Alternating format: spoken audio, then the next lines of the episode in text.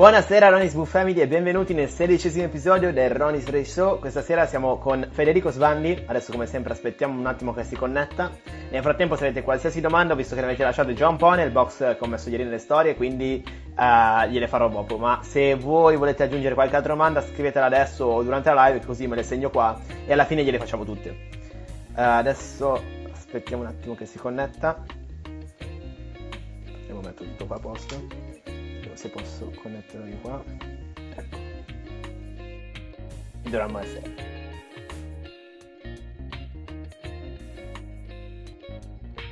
Teoricamente ecco. Eccoci. Ciao caro buonasera. Tutto bene? tutto bene? tutto bene tutto bene. Ma questo è un appuntamento che tu hai tutti i giorni? allora adesso sì perché siamo in live. Cioè siamo in quarantena Quindi teoricamente era una volta ogni lunedì. Mm-hmm. Quindi tu sei rimasto uh, fedele al lunedì. Però tutti gli altri adesso li faccio anche durante, durante gli altri giorni perché tanto sono tutti a casa. Quindi uh, tutti vogliono fare live, diciamo. E quindi yeah. approfitto del momento per creare anche più contenuti. Tanto so che più o meno tutti gli piacciono comunque fare live in cui intervisto persone comunque come te che hanno una bella storia da raccontare. Ultima domanda e poi giuro lascio a te la, dire, il pallino della situazione. Solitamente che tipo di persone vengono intervistate? Uh, comunque inerenti a digital, quindi comunque sei in target pieno. E, um, più o meno sì, tutti quasi del digital, quindi per adesso o persone che hanno una pagina o un personal brand forte sui social, sì. oppure gente Vabbè, tu entrambi, hai sia una parte, diciamo, personal brand che, diciamo, parte più sportivo. E poi mm. adesso ultimamente sto intervistando anche inerente alle startup che mi sta interessando un sacco. Okay. Quindi, tipo ad esempio, settimana, se non sbaglio, ho i startup, quei ragazzi di Startup Gigs. Quindi comunque... Ah, okay. Conosco. E poi ho preso qualche... Mm, cioè, ho intervistato qualche startupper. Ad esempio, l'altro giorno avevo Nicolò Santin che è quello di Gamindo. Non so se hai mai sentito. Sì. Allora, direi di iniziare facendoti fare una presentazione, spiegando un po' chi sei, cosa hai fatto e cosa fai ancora. Allora, provando a ipersemplificare, io nella vita faccio tre cose, caro mio, e nel frattempo buonasera a tutti quanti quelli che si sono connessi adesso o anche quelli che lo vedranno in differita. Io lavoro, insegno e gestisco il mio brand personale. Lavoro presso una società di consulenza specializzata in comunicazione corporate finanziaria di crisi che ha 23 uffici nel mondo, di cui uno a Milano. Io lavoro nel team digitale di questa azienda nell'ufficio milanese ed è ovviamente l'attività più importante perché è quella dove mi sporco le mani e imparo le cose. In passato, negli ultimi sette anni, ho lavorato a Roma, Parma, Milano e San Francisco in contesti di agenzia di comunicazione, start-up, aziende e società di consulenza perché mi piaceva l'idea che nei miei anni di carriera come dipendente, avrei portato a casa quanta più esperienza possibile pratica con clienti reali fino a un giorno a fondare la mia agenzia di comunicazione.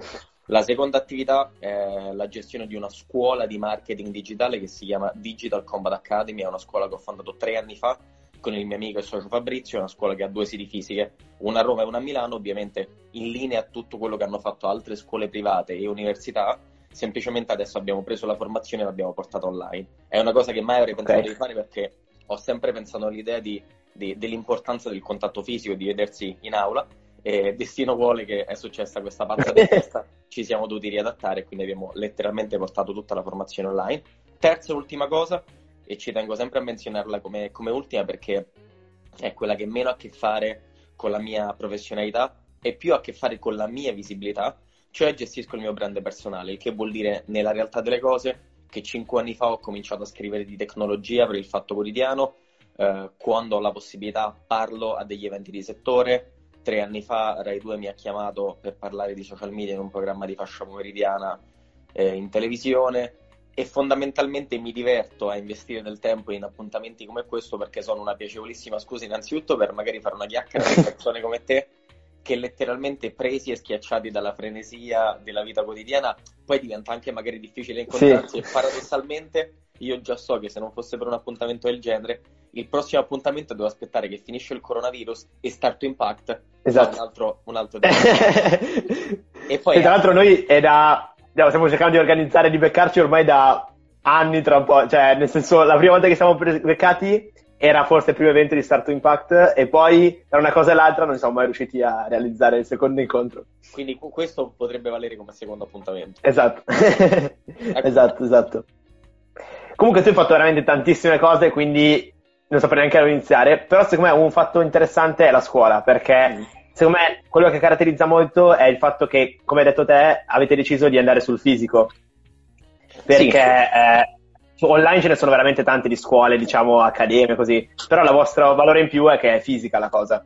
Quindi, allora, eh... come qualunque imprenditore che vuole offrire sul mercato qualcosa che abbia, come dire, un elemento distintivo e che in qualche modo ti rispecchi, eh, prima di fondare la scuola ho studiato il mercato e ho visto che Ninja Academy e, e Digital Coach, che sono due dei principali player nel settore della formazione professionalizzante digitale privata, erano praticamente andati quasi completamente all-in sul digitale. Perché? Perché dal loro punto di vista, dopo aver magari macinato tanti corsi in aula, che attenzione vuol dire grandi sbattimenti logistici, perché sì. devi affittare una location, devi portare il docente lì, devi portare gli studenti, ci sono magari delle inefficienze dovute al fatto di doversi spostare per andare nel luogo. Cioè, prendere tutta questa baracca e metterla online è molto più comodo da un certo punto di vista. Seconda cosa, c'è anche una variabile finanziaria, perché se io abbatto i costi fissi dovuti al fatto di avere un corso in aula, prendo la mia formazione e la sposto online, io al netto dei server che devo utilizzare per reggere l'impatto di, queste, dire, di, queste, di questi contenuti video, è molto probabile che i miei docenti preregistrino i corsi, li mettano online e una volta che io ho deciso di pagarli con una fee, diciamo il 5% esatto. sul venduto, tutto il resto va a me. Quindi sì. ci sono in teoria, attenzione, in teoria meno sbattimenti logistici e sul lungo termine si fanno più soldini. Io, sì. siccome questa cosa non l'ho mai concepita perché mh, sia come studente che come insegnante ho sempre visto che c'era un impatto completamente differente nel, nel fare formazione in aula, soprattutto le relazioni che si stabiliscono tra docente e studente in aula hanno un valore molto superiore rispetto magari al consumare un contenuto preregistrato online o anche solo vedersi la diretta di una persona in cui tu vedi il docente ma il docente non vede te. È una relazione yeah. differente. Siccome nella mia testa la mia scuola doveva essere una proiezione imprenditoriale di quello che io so fare, doveva darti non solo competenze ma anche network. Il mio network doveva diventare il tuo e la facilitazione di queste, dire, di queste interconnessioni professionali sarebbe stato abilitato solo se avessimo preso la formazione e l'avessimo spostata in aula. La sfida di questi giorni ovviamente è stato beh, come dire, riscrivere esatto. il modello. Il contrario.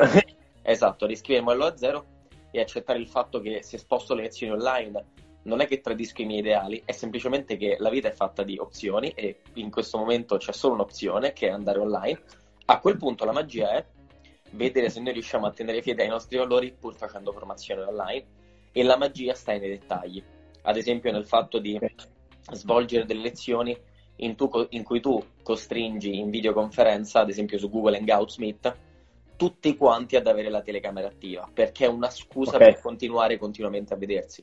Strutturare lezioni di sei ore, che una volta in aula venivano gestite in modo molto più semplice, con dei picchi continui in cui c'è il docente che ti insegna delle cose e tu devi fare un po' di pratica e tu la okay. devi esporre.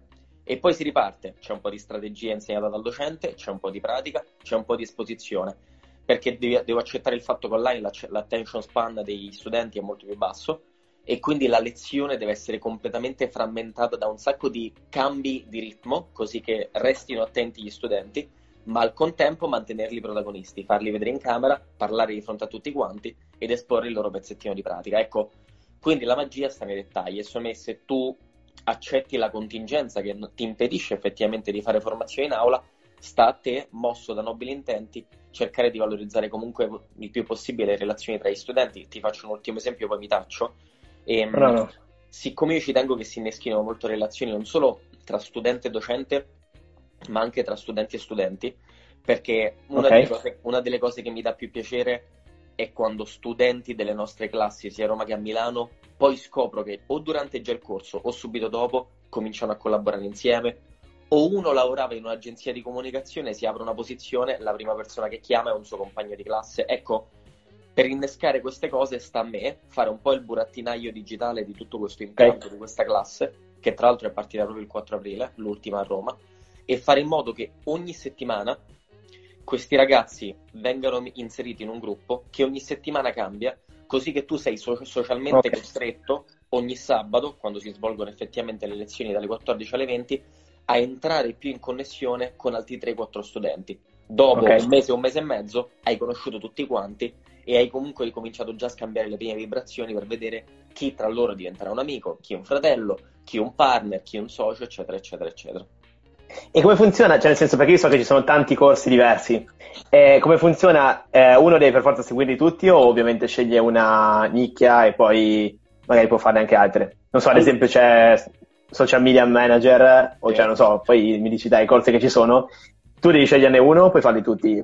Allora, mh, quando fondai la scuola accettai il fatto che siccome avrei letteralmente voluto uh, sopperire alle inefficienze dell'università, okay. cioè avrei voluto dare a delle persone in gamba che o stanno ancora all'università o hanno già cominciato a lavorare un ventaglio completo di che cos'è il marketing digitale nell'anno in cui lo stai studiando. È il motivo okay. per cui io ogni anno aggiorno il, il, piano formativo, aggiungo delle materie, ne inserisco delle altre per fare in modo che sia aggiornato.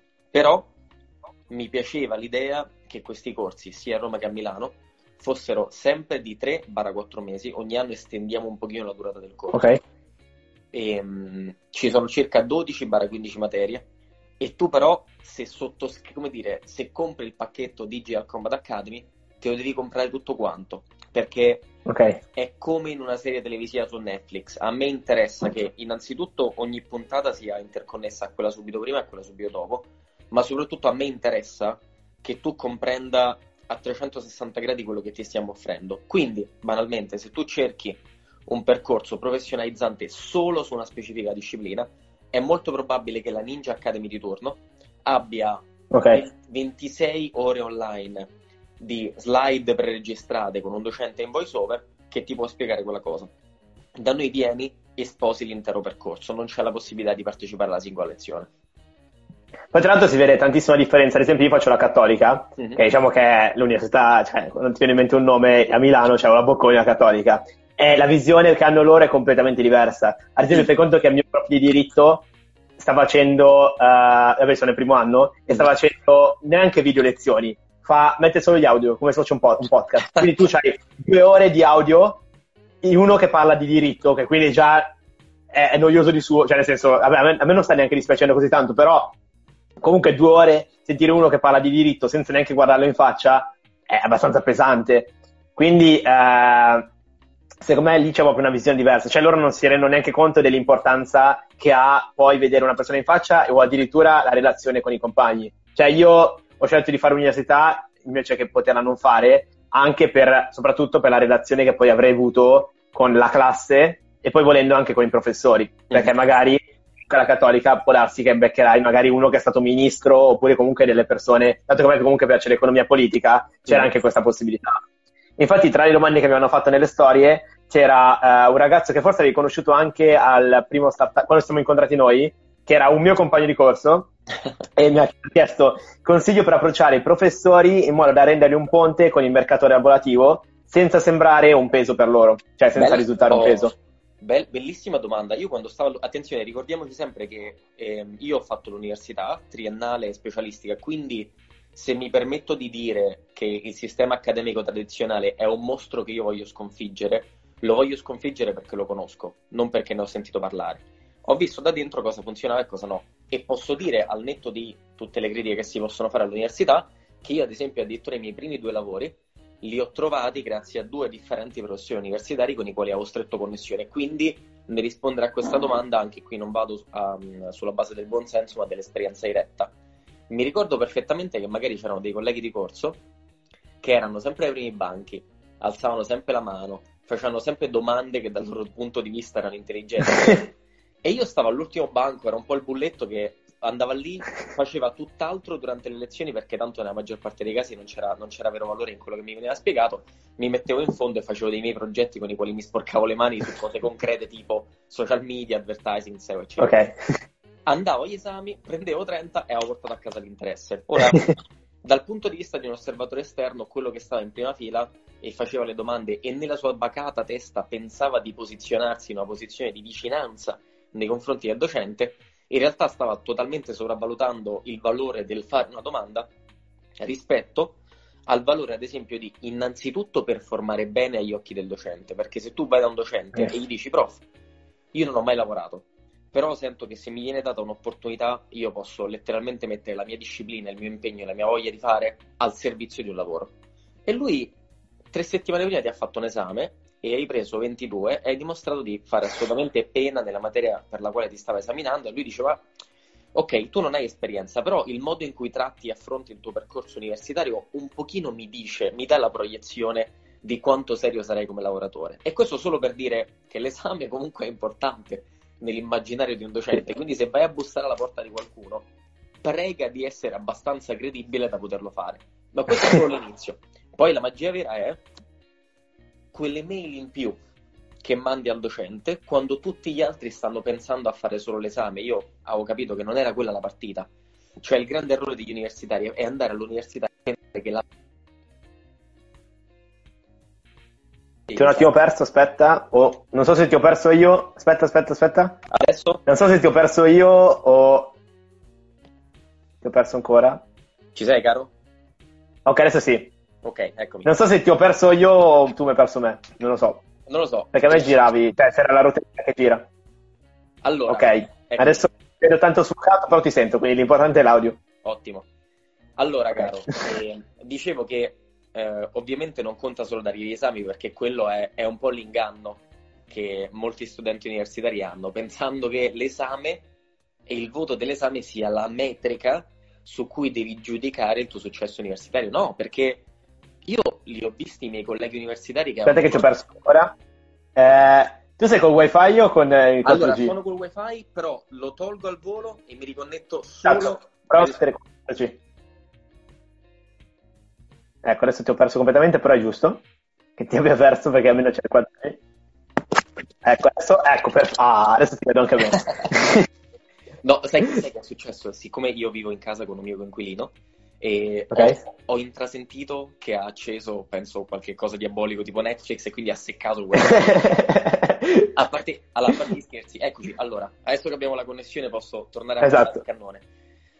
Tutti pensano che il KPI fondamentale sia l'esame universitario. Sbagliato, perché io ho conosciuto un sacco di colleghi universitari che hanno preso 110 lode, quindi ufficialmente agli occhi di mammina e papino e la nonnetta avevano, avevano vinto il gioco universitario, se non fosse che nell'esatto istante in cui tu celebri la tua laurea, prendi 110 lode, nonna si mette a piangere perché sei il loro campioncino, il giorno dopo tu ti guardi allo specchio e dici ok, cazzo me sono disoccupato. Ti, rendi, e ti rendi conto che quello che dovevi fare all'università non era dare gli esami, ma era creare le condizioni affinché tu ti avvicinassi al mercato del lavoro, che è il motivo per cui, anziché andare a lavorare subito, ti sei iscritto all'università, per avvicinarti di un tassello in un'ideale scacchiera al mercato del lavoro. Siccome non l'hai fatto e sei stato pigro intellettualmente e ti sei illuso un po' per colpa tua, un po' per mito magari spesso dato dai genitori, che dare gli esami era l'unica cosa che bisognava fare, non hai innescato quelle cose che ti avrebbero fatto avvicinare al mercato del lavoro. Esempio, quando mi resi conto all'interno del percorso triennale che fatti 100 gli, i docenti che c'erano, quindi immaginiamo 25 docenti in totale, Ok. Tre mi sembravano particolarmente, uno, brillanti, due, connessi col mercato del lavoro e lo vedevi perché erano quelli che portavano più testimonial, erano quelli che quando ti raccontavano le cose non si rifacevano alla filosofia sociologica e della comunicazione, bensì all'esperienza diretta lavorativa. Cioè c'erano dei segnali che ti facevano sì. capire questo prof non è solo un prof, è prima un professionista oppure è anche un professionista e poi è un prof. Bene, quindi una volta che hai individuato, come dire, hai fatto la cernita di chi sono i docenti che potrebbero avvicinarti al mercato del lavoro e abbiamo accettato il fatto che forse andare bene all'esame con loro quantomeno ti fa avvicinare a un'altra casella, la vera magia è che cosa fai con questi contatti. E una cosa che ho imparato è che se tu devi stabilire un primo contatto con una persona, il primo messaggio che mandi ha un valore inestimabile. Cioè, io mi rendo letteralmente conto, e adesso lo vivo a parti inverse, quando qualcuno vuole qualcosa da me, il modo, la lunghezza, il tono, l'aggressività con cui una cosa mi viene scritta su un qualunque canale, dalle mail ai messaggi privati sui diversi canali social, ha un impatto fondamentale nel mio, nel mio cervello nel dire ok, con questa persona voglio continuare a fare qualcosa o almeno sentiamo cos'altro ha da dire, fissiamo quella call in più, rispondiamo a questa persona o addirittura incontriamola, oppure eh, no, guarda, grazie, non mi interessa, in bocca al lupo per tutto quanto, cercando di non essere mai scontroso, ma sapendo perfettamente che il modo in cui quella persona si è posta mi ha fatto capire che o è andata dritta al punto e ha preteso qualcosa da me senza offrirmi niente in cambio, oppure ha mandato un messaggio eccessivamente lungo che mi fa percepire che quella persona non ha capito a che livello di gestione del tempo io devo vivere tutti i giorni. Quindi mi hai dimostrato scarsa consapevolezza de- del mondo, oppure in generale che hai utilizzato un tono troppo aggressivo come se tutto ti sembrasse dovuto. Ecco, tutte queste cose, se le, le utilizza uno studente universitario per approcciarsi al docente che in teoria dovrebbe eh, cominciare ad esaminarti come futuro professionista, probabilmente vuol dire avere una, dire, un muro che immediatamente si, si erge. Se invece quel primo contatto lo stabilisci in modo intelligente, tante cose simpatiche possono accadere. Esempio concreto, quando stavo all'università intravi, ho, ho, visto chi erano questi docenti. E voi in classe quante che eravate? In classe quante che eravate? Ah, eh, perché, esempio... domanda. Eravamo perché noi siamo in 300. Eravamo, eh? eravamo in 300. Ah, ok, ok. Allora come noi, perché infatti dicevo, eh, da noi, ad esempio, i professori hanno pochissima relazione con gli studenti, che secondo me è una cosa abbastanza cattiva perché comunque, secondo me, il, come hai detto te, il professore, quello, ad esempio, io avevo un professore di economia aziendale che lui era anche professore, però faceva 10.000 cose. Aveva le sue consulenze, cioè faceva consulenti. Infatti, la, le sue lezioni erano belle da seguire perché lui portava solo esempi. Poi diceva, poi la descrizione te la studi a memoria dal libro, però io ti faccio l'esempio così tu capisci. Infatti lui era bravissimo, però comunque c'era un po' di distacco, diciamo, cioè lui potessi scrivergli l'email, però ehm, secondo me essendo in così tanti lui non sapeva neanche che noi eh, esistevamo. E quindi eh, era proprio quell'aggancio fra eh, farti notare e poi, perché ad esempio nel suo esame io ho preso 30, però eh, non penso sappia il mio nome. Quindi eh, secondo me oltre all'esame c'è appunto devi avere il coraggio di approcciarlo. Esatto, soprattutto, soprattutto eh, in un contesto di classe così popolato. Non puoi pensare che stia il pallino della relazione stia in mano al docente, perché il docente viene pagato per insegnarti delle cose e al massimo esaminarti in fase di esame. La magia la devi fare te. È quelle mail in più, al di là di qualunque esame, che può metterti nelle condizioni di avvicinarti a un docente. Esempio pratico, io a uno di questi docenti gli dissi, prof, a me l'università non basta io, a me piace molto il suo modulo, ma a me l'università non basta. Vorrei fare qualcosa in più, anche gratis. C'è un progetto extra accademico nel quale mi puoi infilare? Morale della favola mi, inserisce, mi inserì in un progetto che aveva a che fare con la televisione. Quindi una roba che non aveva a che fare con i miei interessi diretti. Bisognava, pensa, analizzare dei, eh, dei talk show politici e compilare una scheda. Io però ho accettato l'idea di infilarmi in questo progetto extra accademico che mi toglieva un'ora di settimana fisica di impegno all'università perché sapevo che era una scusa per far vedere che anche in un contesto in cui facevamo una cosa che non mi interessava, ero più diligente degli altri, rispettavo le scadenze e il lavoro era fatto meglio. E quella cosa mi avrebbe, permetto, mi avrebbe permesso, non leccandoti il culo, ma facendoti vedere che sono bravo, che è una partita completamente differente, perché che tu alzi le mani in prima fila e fai le domande del cazzo solo per sembrare interessato una persona con un cervello se ne rende conto subito che stai provando esatto. a Io una volta... Penso anche, oltre alla professore, anche tutta la classe in due secondi, cioè lo noti immediatamente. Però vedila così, chi sta, chi sta in prima fila e fa il lecchino, tanto alle medie, al liceo, così come all'università, probabilmente non ha proprio la percezione degli altri, si interessa solo di, di portare a casa il risultato. Ma quella roba può riuscire a funzionare magari al liceo, qualche docente riesce a circuirlo al liceo. All'università no, perché è gente sveglia, non la freghi, non puoi, non puoi provare a leccare il culo pensando che quella persona non se ne accorga. Quindi, morale della favola, sta tutto nel come ti poni. Grazie a questo progetto extra accademico parallelo al percorso universitario, strinzi ancora di più relazione col docente. Indovina che cosa è successo? Che appena si è aperta un'opportunità in un'agenzia di comunicazione a Roma, dove all'epoca studiavo e abitavo, tra le persone che ha convocato c'ero io. Io sono andato lì, ho fatto il colloquio e ho preso il lavoro tutto questo, questo effetto domino non sarebbe mai successo se all'esame con lui non avessi fatto bella figura e quindi quando gli mandavo le mail, anche se lui non si ricordava di me, mi potevo permettere di dire guardi però ci siamo visti un mese fa, l'esame è andato bene, però ecco l'università non mi basta. Altra okay. cosa da dire, scusi, ho fatto pena, ho preso 18, l'università non mi basta. Perché lui avrebbe risposto, prima fatti bastare l'università, fratello, poi pensiamo, ad aggiungere, poi pensiamo ad aggiungere livelli di complessità ulteriori. Quindi, morale della favola, sta tutto nel pianificare chi approcciare, perché è, una, è, una, è come una strategia, no? Cioè, devi sì. sapere come in battaglia esattamente chi, chi avere nel mirino. Secondo, il come approcciare queste persone. Sbagli il primo messaggio, l'hai perso per sempre. Azzecchi il primo messaggio, cose interessanti possono accadere.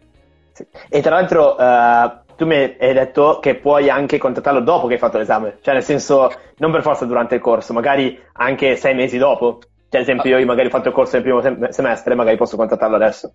Assolutamente, che è il motivo per cui eh, dovresti, è come ridare una seconda vita al tuo percorso di studi e non accontentarti del fatto che sia che magari hai già dato l'esame, sia addirittura che magari hai già finito il percorso universitario. Un docente in gamba avrà sempre voglia di valorizzare il talento dei suoi studenti in gamba. E, ed è vero che adesso lo vivo dall'altra parte della cattedra, è un sacco di tempo che tu investi a ritorno zero per magari innescare delle connessioni tra talenti, cioè ad esempio gli studenti della mia scuola, e persone che io conosco che stanno cercando dei talenti.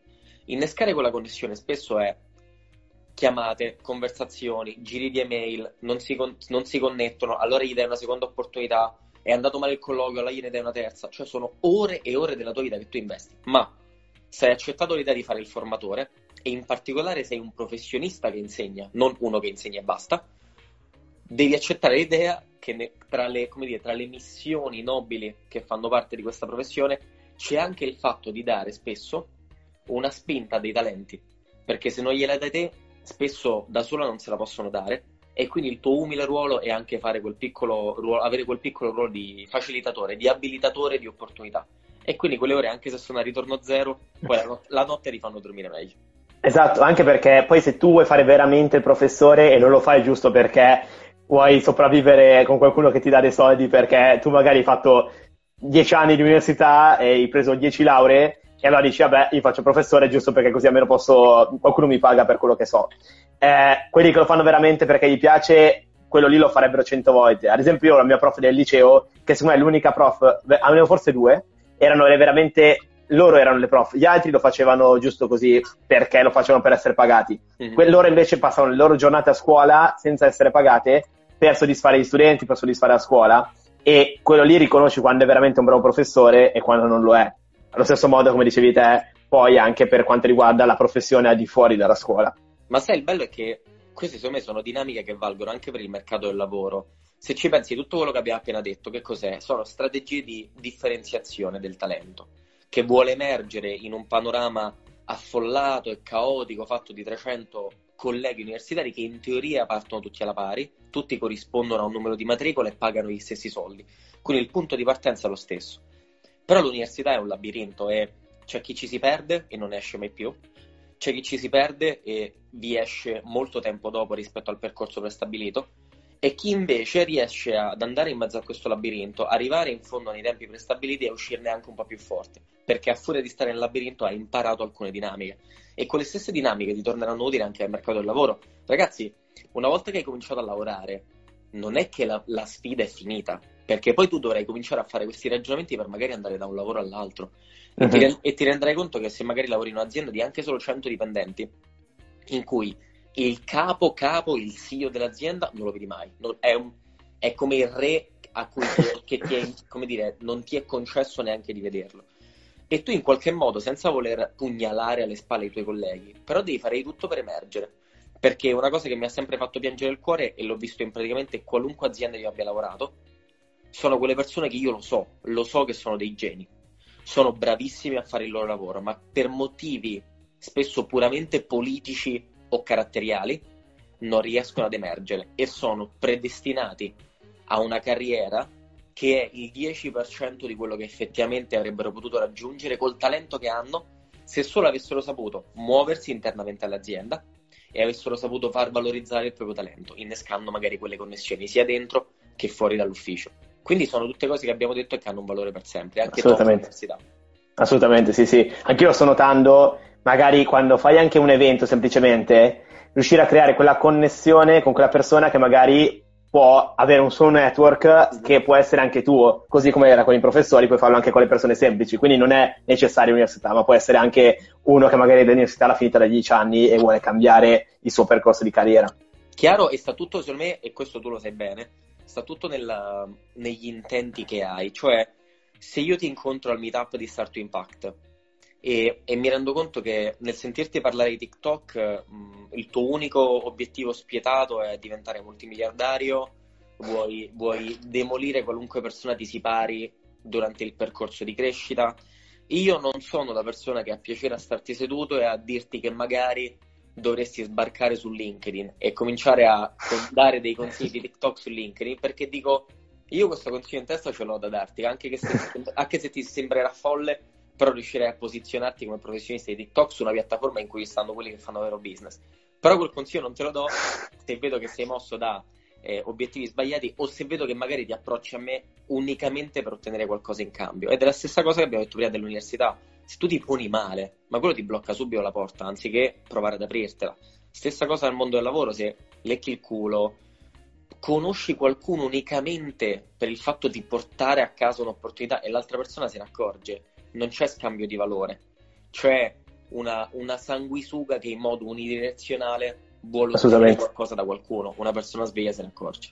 Ma poi tra l'altro ogni volta se tu non dai valore l'altra persona se ne accorge subito. Cioè io vedo un sacco di persone che, quando, quelli che vendono soprattutto i corsi da un miliardo di euro che poi diventi ricco domani, se tu guardi i loro video in cui promuovono il corso, ti danno zero valore ed è tutta promozione del corso.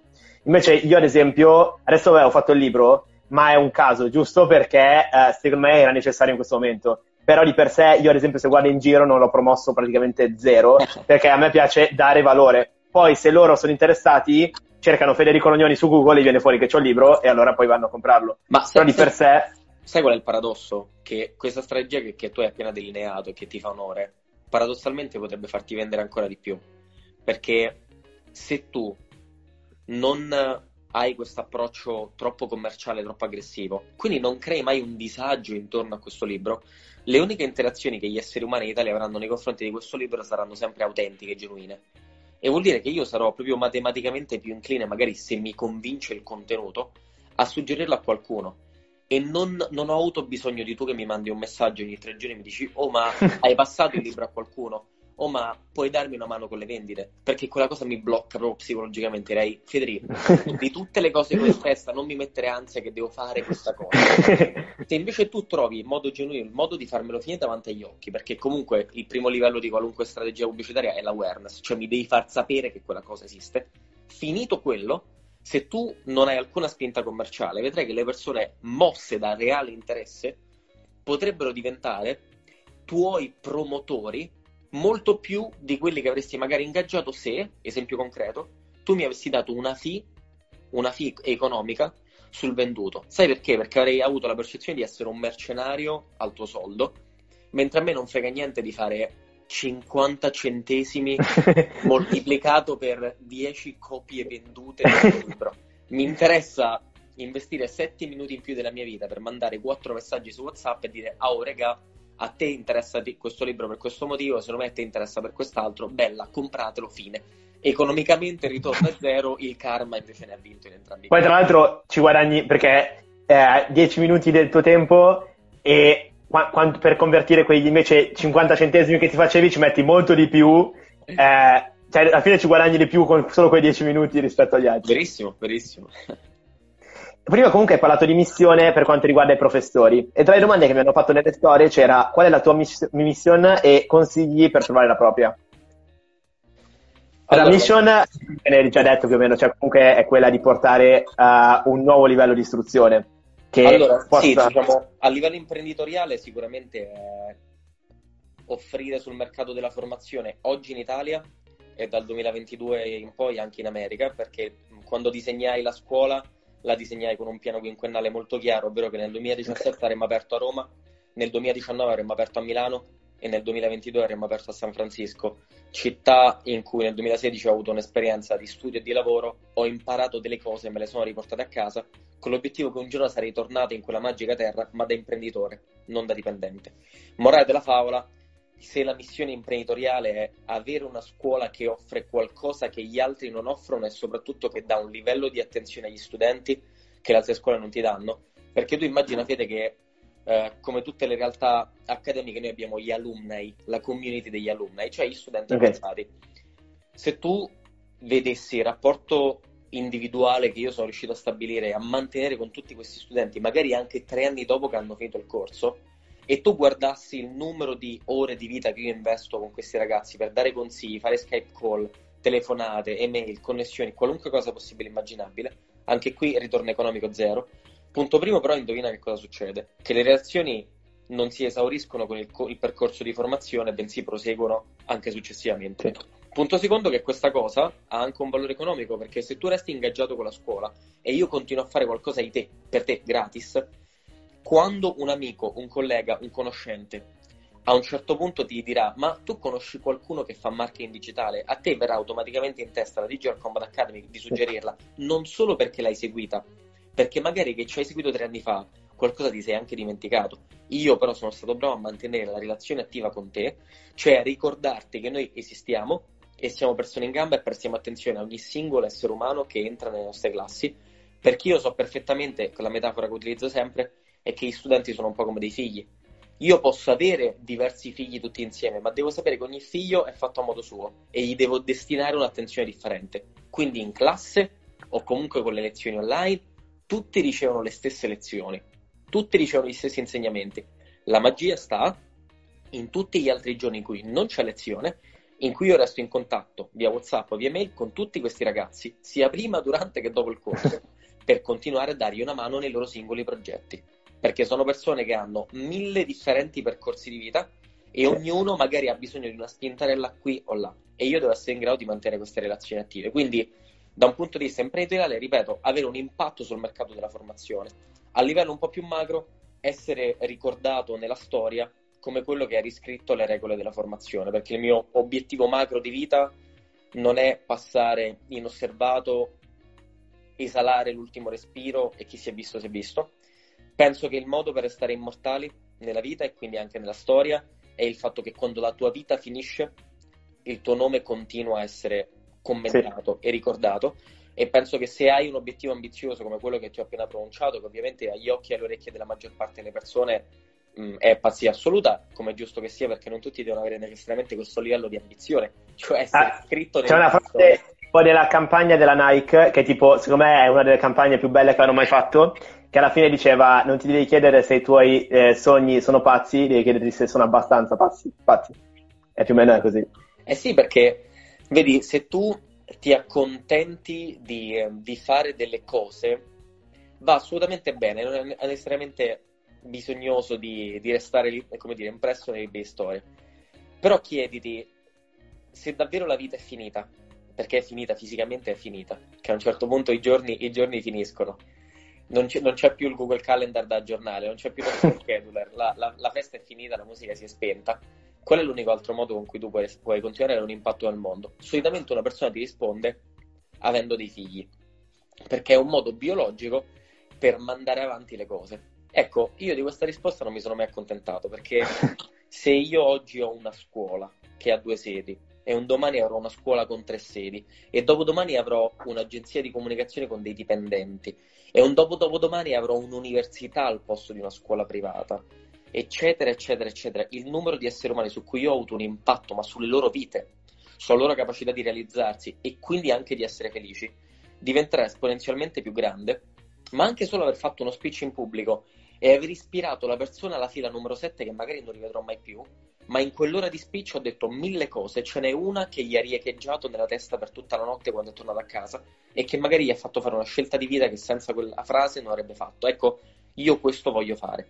Voglio continuare a fare quello che sto facendo adesso in modo chirurgico e militare, cioè continuare a lavorare, a insegnare e a spargere, come dire, il verbo attraverso il mio brand personale, perché è una scusa per avere un impatto sulle persone. E se penso al numero di persone con le quali sono entrato in contatto e ho solo 29 anni, mi viene da ridere a pensare, quando ne avrò 49, quante persone, non solo in Italia, ma in tutto il mondo, sarò riuscito a raggiungere.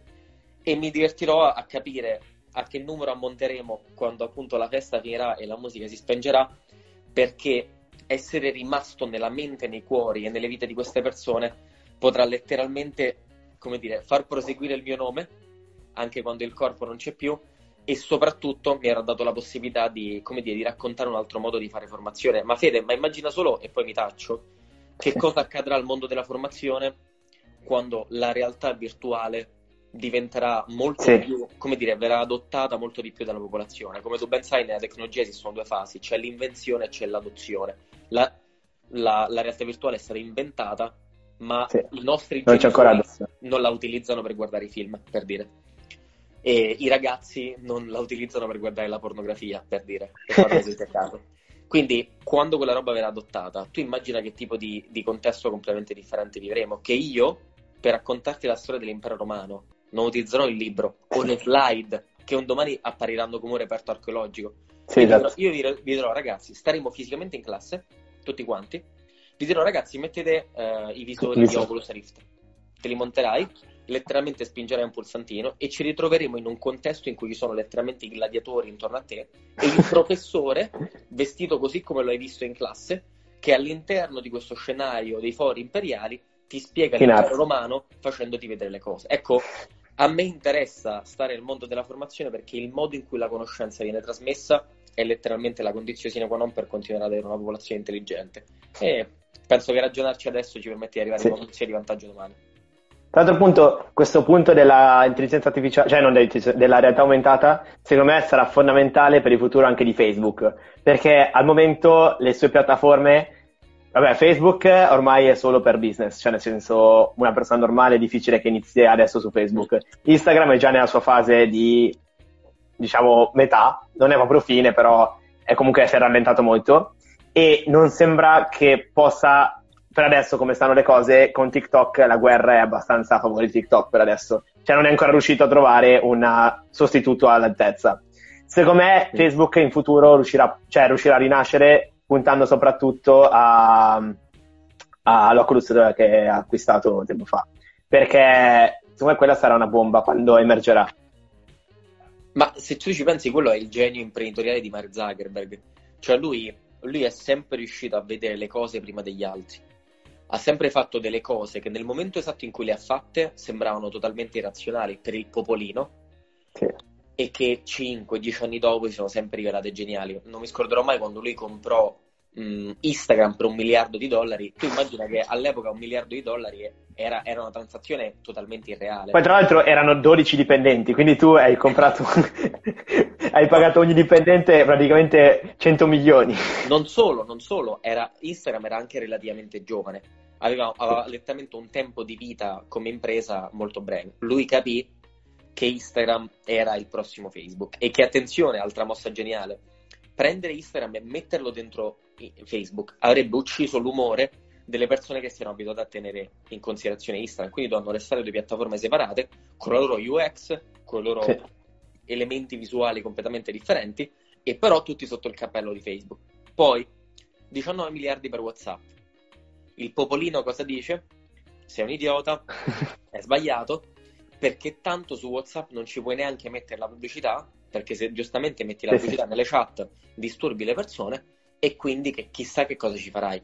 Ecco, lui capì che WhatsApp era, come dire, una, un aggregatore di dati basati sulle conversazioni effettive delle persone, da cui io potevo estrapolare dei pattern e riutilizzarli in termini pubblicitari su Facebook e su YouTube. E, e, quando comprò Oculus Rift, la gente riuscì a dire e vabbè, però tanto oggi la realtà virtuale non la utilizza nessuno, quindi hai sprecato i soldi. No, lui con 10 anni, con 15 anni rispetto al mercato, ha cominciato a sporcarsi le mani con la tecnologia che lui già sa che spazzerà via i suoi stessi social media. Però attenzione, esatto. definiamo spazzare via. I social media hanno spazzato via la televisione? No, no. le hanno tolto molto spazio e hanno costretto i social media a prendere qualcosa dalla TV e la TV a prendere qualcosa da, dai social media. E se, il bello di aver fatto scienza della comunicazione, forse una delle materie più interessanti è stata la storia della comunicazione. Cioè, se tu studi la storia della comunicazione, quello che è successo carta stampata, radio, televisione, è sempre è successa la stessa cosa. Il nuovo mezzo tecnologico aveva qualcosa in più di quello precedente. Quello precedente però non veniva spazzato via, veniva rimediato. Cioè per provare a inseguire il contenuto, tec- il mezzo tecnologico successivo, prova ad aggiornarsi. La stessa identica cosa succederà con i social media e con la realtà virtuale, cioè i social media ti daranno la possibilità di integrare le due cose. E quindi tu, come dire, la, non avrai più la chat di gruppo, ma avrai il, la video. Esatto. La video Infatti mi immagino questo social un po' come gli anime, dove tu hai questo mondo dove tu sei tipo in un videogioco, però eh, interagisci con altre persone come se fosse un social. Chiaro. E, E immagina che beh, è futuro. questi- io non so se tu, ad esempio, giochi a, a dei videogiochi online.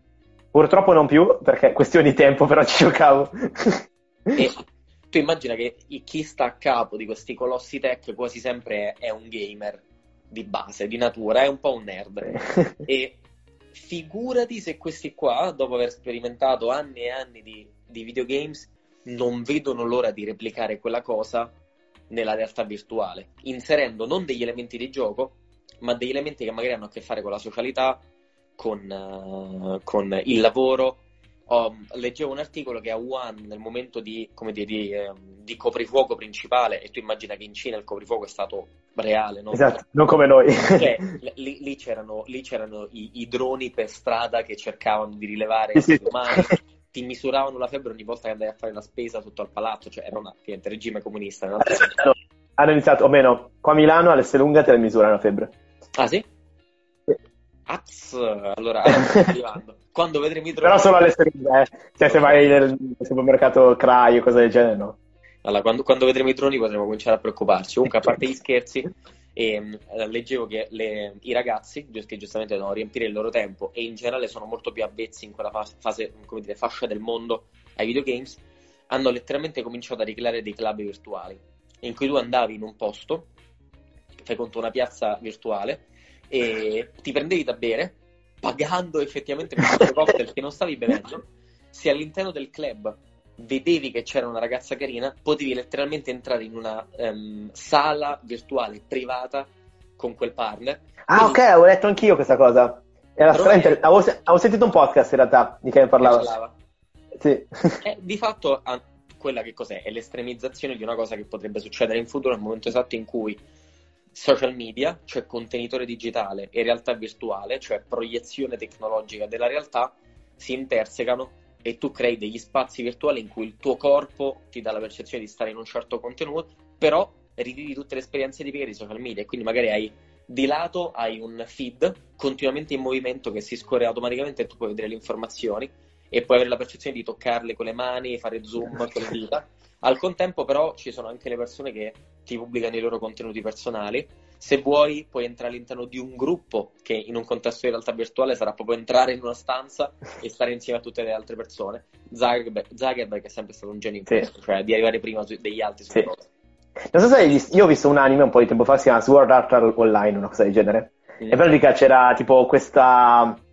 Eh, in pratica è come quello che hai appena descritto, dove c'era un videogioco dove tu entravi col visore e diventavi completamente quella persona praticamente, perché ti sembrava di essere vero. Solo che era tipo tutto un gioco e quindi quello che l'aveva creato ha fatto in modo che tu non potevi più scollegarti. Cioè se ti scollegavi ti morivi in pratica. E fino a che non andavi tipo a vincere il gioco. E quindi tipo c'è tutta la storia. Mi ricordo che c'è stato il mio periodo anime, quindi mi ero guardato questa roba qua. Ecco, ecco, speriamo questo magari non accada, dai. Eh.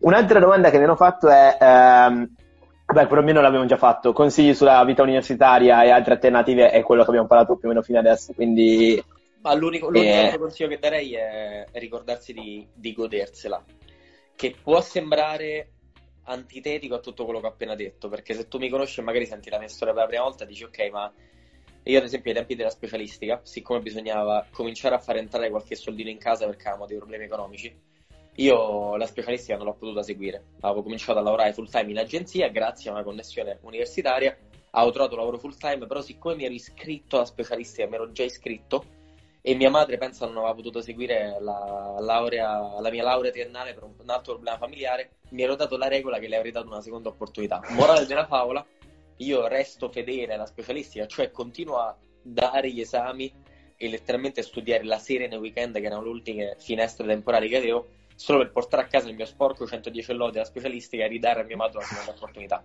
Tutto questo mentre praticavo anche sport da combattimento a livello agonistico e mi allenavo tre volte a settimana di boxing e facevo le gare. Ora, se tu senti questa storia da fuori dici, ah, bello, tante cose fatte insieme, tanti risultati portati a casa, però io questa roba, questo modello di vita non me lo sposo, perché sicuramente Federico è uno sfigato e non si gode la vita. No, fermi tutti, fermi tutti. Innanzitutto, finché, finché stavo alla triennale, la vita me la godevo come, semplicemente perché c'era più tempo, e anche quando il caos ha preso il sopravvento, ho sempre fatto in modo di relegare al divertimento, magari semplicemente con uno barra due appuntamenti nel weekend anziché dover uscire tutte le sere con i pazzi, o quelle uno o due vacanze fatte bene durante l'anno con gli amici per riprendersi un po' di energia, perché quello che probabilmente non ti tornerà mai più nella vita dei tempi universitari è un po' di spensieratezza che ti porti dietro al liceo e quindi non ancora già l'angoscia esistenziale, il lavoro, le tasse, il 7 in 30, la dichiarazione di redditi e il sito dell'Inps che non funziona, eccetera. eccetera.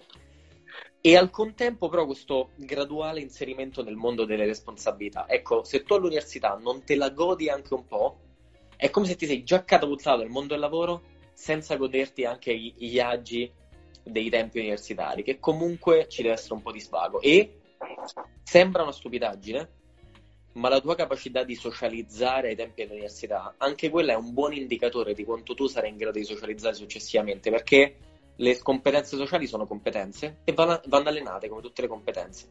Ti sfido, sfido a prendere la persona più socievole del mondo e metterla in una, in una gabbia o in, un, in, in, una, in una, non so, a nasconderla in una caverna per tre mesi.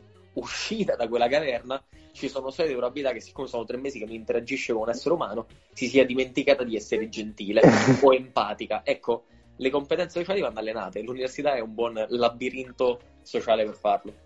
Sì, tra l'altro questa cosa che hai detto di godersela, io ho fatto tipo da quando ci eravamo più o meno incontrati fino a uh, febbraio in cui veramente io avevo solo università, lavoro, sport e contenuti, cioè personal brand. Quindi avevo quattro cose da fare che mi riempivano comunque tutte e quattro tanto tempo. Perché comunque mi alleno due ore e mezza al giorno, facevo un sacco di cose. E quindi però non dedicavo niente al resto. E quindi questo l'ho capito uh, più o meno a febbraio che quando c'è stata la quarantena, prima della quarantena, quindi quando, quando tu potevi, non potevi andare all'università però potevi uscire di casa. E in quel periodo lì ho iniziato a uscire di casa perché avevo ancora più tempo. E lì ho capito che se non ci fosse stato quel momento io sarei andato in burnout e sarei impazzito perché veramente avevo raggiunto il limite. Invece così, non so come, sono riuscito a, a, raggiungere un bilanciamento nel quale, nonostante magari due ore al giorno, magari mi guardo un film oppure magari faccio le live così, riesco comunque a raggiungere tutte quelle cose che facevo prima in uh, più tempo. Quindi non so, ho no, raggiunto dei superpoteri. È, molto interessante quello che dici e, e, e, corrisponde alla realtà dei fatti. Molte persone si fanno ingannare dalla differenza tra la quantità e la qualità. Vale nelle relazioni, vale nel lavoro, ma vale magari anche nel sonno. Cioè, sette ore di una persona di sonno, eh? sette ore di sonno di una persona che va a letto serena e si risveglia felice della giornata che lo aspetta sono completamente differenti dalle otto ore e mezza di una persona che va a letto piena di pensieri negativi, che teme il giorno che verrà e si risveglia con l'angoscia ritardando e posponendo la, la sveglia per sette eh. volte di fila. Perché il tuo cervello durante la notte è molto probabilmente stato molto più stressato durante quelle otto ore e mezza rispetto alle sette. Bene, il lavoro è lo stesso. Io, io, mi posso vantare, e in questa pazza città chiamata Milano sappiamo perfettamente che lo stacanovista è un po' il modello medio con cui posizionarsi nel mondo reale perché la gente pensa di essere più figa. No, che tu mi dici che lavori 14 ore al giorno non sei un figo. A me interessa sapere in quelle 14 ore cosa hai fatto. Esatto. Perché se io in 11 ore di lavoro ho fatto più di quello che hai fatto tu nelle 14 ore, vuol dire che innanzitutto io sono più bravo di te ed efficiente col mio tempo. E che tu sei uno spiegato perché hai rinunciato a 3 ore che potevi investire in fidanzata, amici, sport. Sparando tre cose che mi vengono in testa così. Quindi non sei migliore perché stai spendendo più quantità. La stessa cosa valeva all'università. Mi faceva morire il collega universitario che alla fine dell'esame avevo preso 30, lui aveva preso 26 e veniva da me a elemosinare dicendo Federico, ma io non capisco, cioè io ho studiato, io, cioè, mi pare che ho studiato anche più ore. cioè, hai mai pensato che magari il tuo cervello non assimila le informazioni nello stesso modo e che quindi il numero di ore che tu allochi allo studio addirittura potrebbe essere insufficiente? Quindi la quantità non può mai venire meno rispetto alla qualità. Esatto. E sono sicuro, Fede, che da quando tu, tra virgolette, hai rivisto il piacere di goderti la vita, anche se allocavi meno ore al lavoro, quelle ore erano eh, efficienti. Esatto, esatto. Alla fine, togliendo due o tre ore al giorno, porto gli stessi risultati, quindi vuol dire che con quelle tre ore di relax che poi ho posizionato in mezzo alla giornata e poi alla fine, in questo modo con quel, io adesso dopo mangiato un'ora non faccio niente. Durante quell'ora secondo me il mio corpo si, si ripristina e per tutto il pomeriggio sono libero. Invece prima mentre mangiavo magari mi guardavo un corso online e poi appena finivo ero già subito a fare altro. Invece adesso ho ripreso tutto e secondo me ha funzionato un sacco. Allora adesso tra 5 minuti teoricamente si chiude la live. Perché io avevo un potere nelle live che durevano quanto volevo. Però Mark me l'ha tolto e quindi adesso... quindi l'ultima cosa che ti chiederei è quali libri consigli, dato che la pagina parla di libri principalmente. Allora... Più o meno la vita o comunque che consiglia a tutti. Allora, ci sono. Devono essere necessariamente libri sul digitale? No, no, no, no, io fai conto che non ho mai parlato di libri digitali perché secondo me i libri, eh, tipo ad esempio il mio libro, l'ho fatto apposta senza immagini e solo dal punto di vista strategico, diciamo, e di idee, perché i social cambiano talmente velocemente che un libro di carta non riesce a stare a passo coi tempi. Allora, Quindi... ne, ho, ne ho tre. Rius- proverò a, a dirli quanti nei 5 minuti. Abbiamo 4 minuti adesso. Ok, il primo è Jab, Jab, Jab, Right Hook di Gary Vaynerchuk. È un okay. libro che riguarda i social media e utilizza un sacco di metafore prese dagli sport da combattimento per spiegato come nella modernità utilizzare i differenti canali per fare comunicazione e vendita. Gary Vaynerchuk è il capo di VaynerMedia, una delle principali aziende digital nel mondo, persona che dovete seguire. Questo libro che ha scritto è il più interessante. Secondo libro. Ed è ancora attuale, perché io ad esempio non l'ho letto per paura che fosse un po' vecchio. Invece. No. Esatto. E ricorda sempre che lui spesso aggiorna le, le edizioni passate, quindi Ok. Secondo è un libro folle, si chiama Demenza digitale. È stato scritto da un neuroscienziato tedesco che spiega qual è l'impatto uh, positivo e negativo dell'utilizzo del, di internet, ripetuto, sul nostro cervello e di come internet ha letteralmente cambiato la corteccia del cervello, la corteccia prefrontale. Terzo e ultimo libro, eh, molto più aulico e filosofico di, di, Eric Fromm, Da avere a essere. Ti ricorda okay. che al netto di tutta la tecnologia e tutte queste cose, quando lui scrisse il libro anche esistevano, esistono delle cose più importanti, cioè che la, la sostanza conta ancora più della forma e che okay. appunto essere conta più di avere. Grande. Perfetto, sei riuscito a stare velocissimo, in due minuti hai detto tutto. Quindi, uh, prima di che si concluda solo, ti ringrazio per aver accettato l'invito. Grazie a te. Grazie. Domani ci vediamo su LinkedIn, che facciamo l'inverso. E quindi andate tutti a seguirlo su LinkedIn, così almeno domani ci siamo. Magari lo seguite già, penso. Comunque lì sei molto seguito, quindi